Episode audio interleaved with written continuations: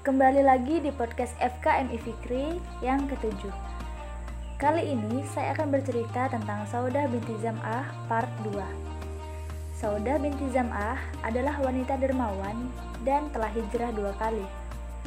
Ketika kekejaman yang dilakukan kaum musyrik Quraisy kepada sahabat-sahabat Rasulullah semakin meningkat, Rasulullah mengizinkan mereka hijrah ke Madinah dan tinggal bersama kaum Ansor yang memiliki sifat mulia.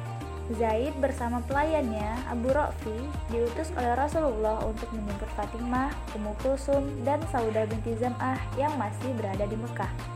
Saudah radhiyallahu anhu menetap di Madinah bersama Rasulullah. Tidak lama kemudian Rasulullah membina rumah tangga dengan Aisyah radhiyallahu anhu.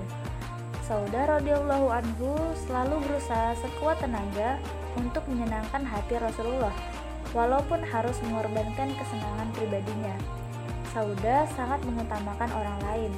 Aisyah radhiyallahu anhu sangat menyanjung Sauda radhiyallahu anhu karena sikap itsar yang dimiliki oleh Sauda radhiyallahu anhu.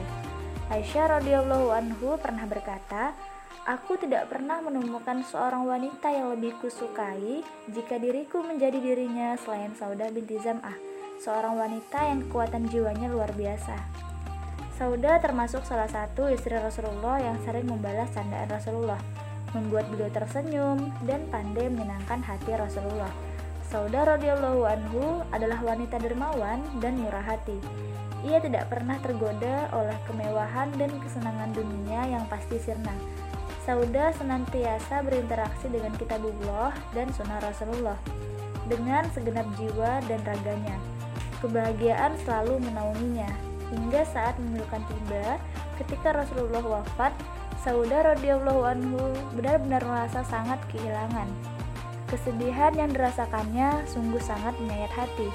Meski demikian, ia tetap teguh memegang ajaran dan wasiat yang ditinggalkan oleh Rasulullah. Di akhir masa pemerintahan Umar bin Khattab, Saudah menutup mata untuk selama-lamanya. Meskipun perjalanan hidupnya telah berakhir, namun aroma harum kisahnya terus mengharumkan seluruh pelosok bumi ini. Saudah radhiyallahu anhu tetap menjadi teladan agung para wanita.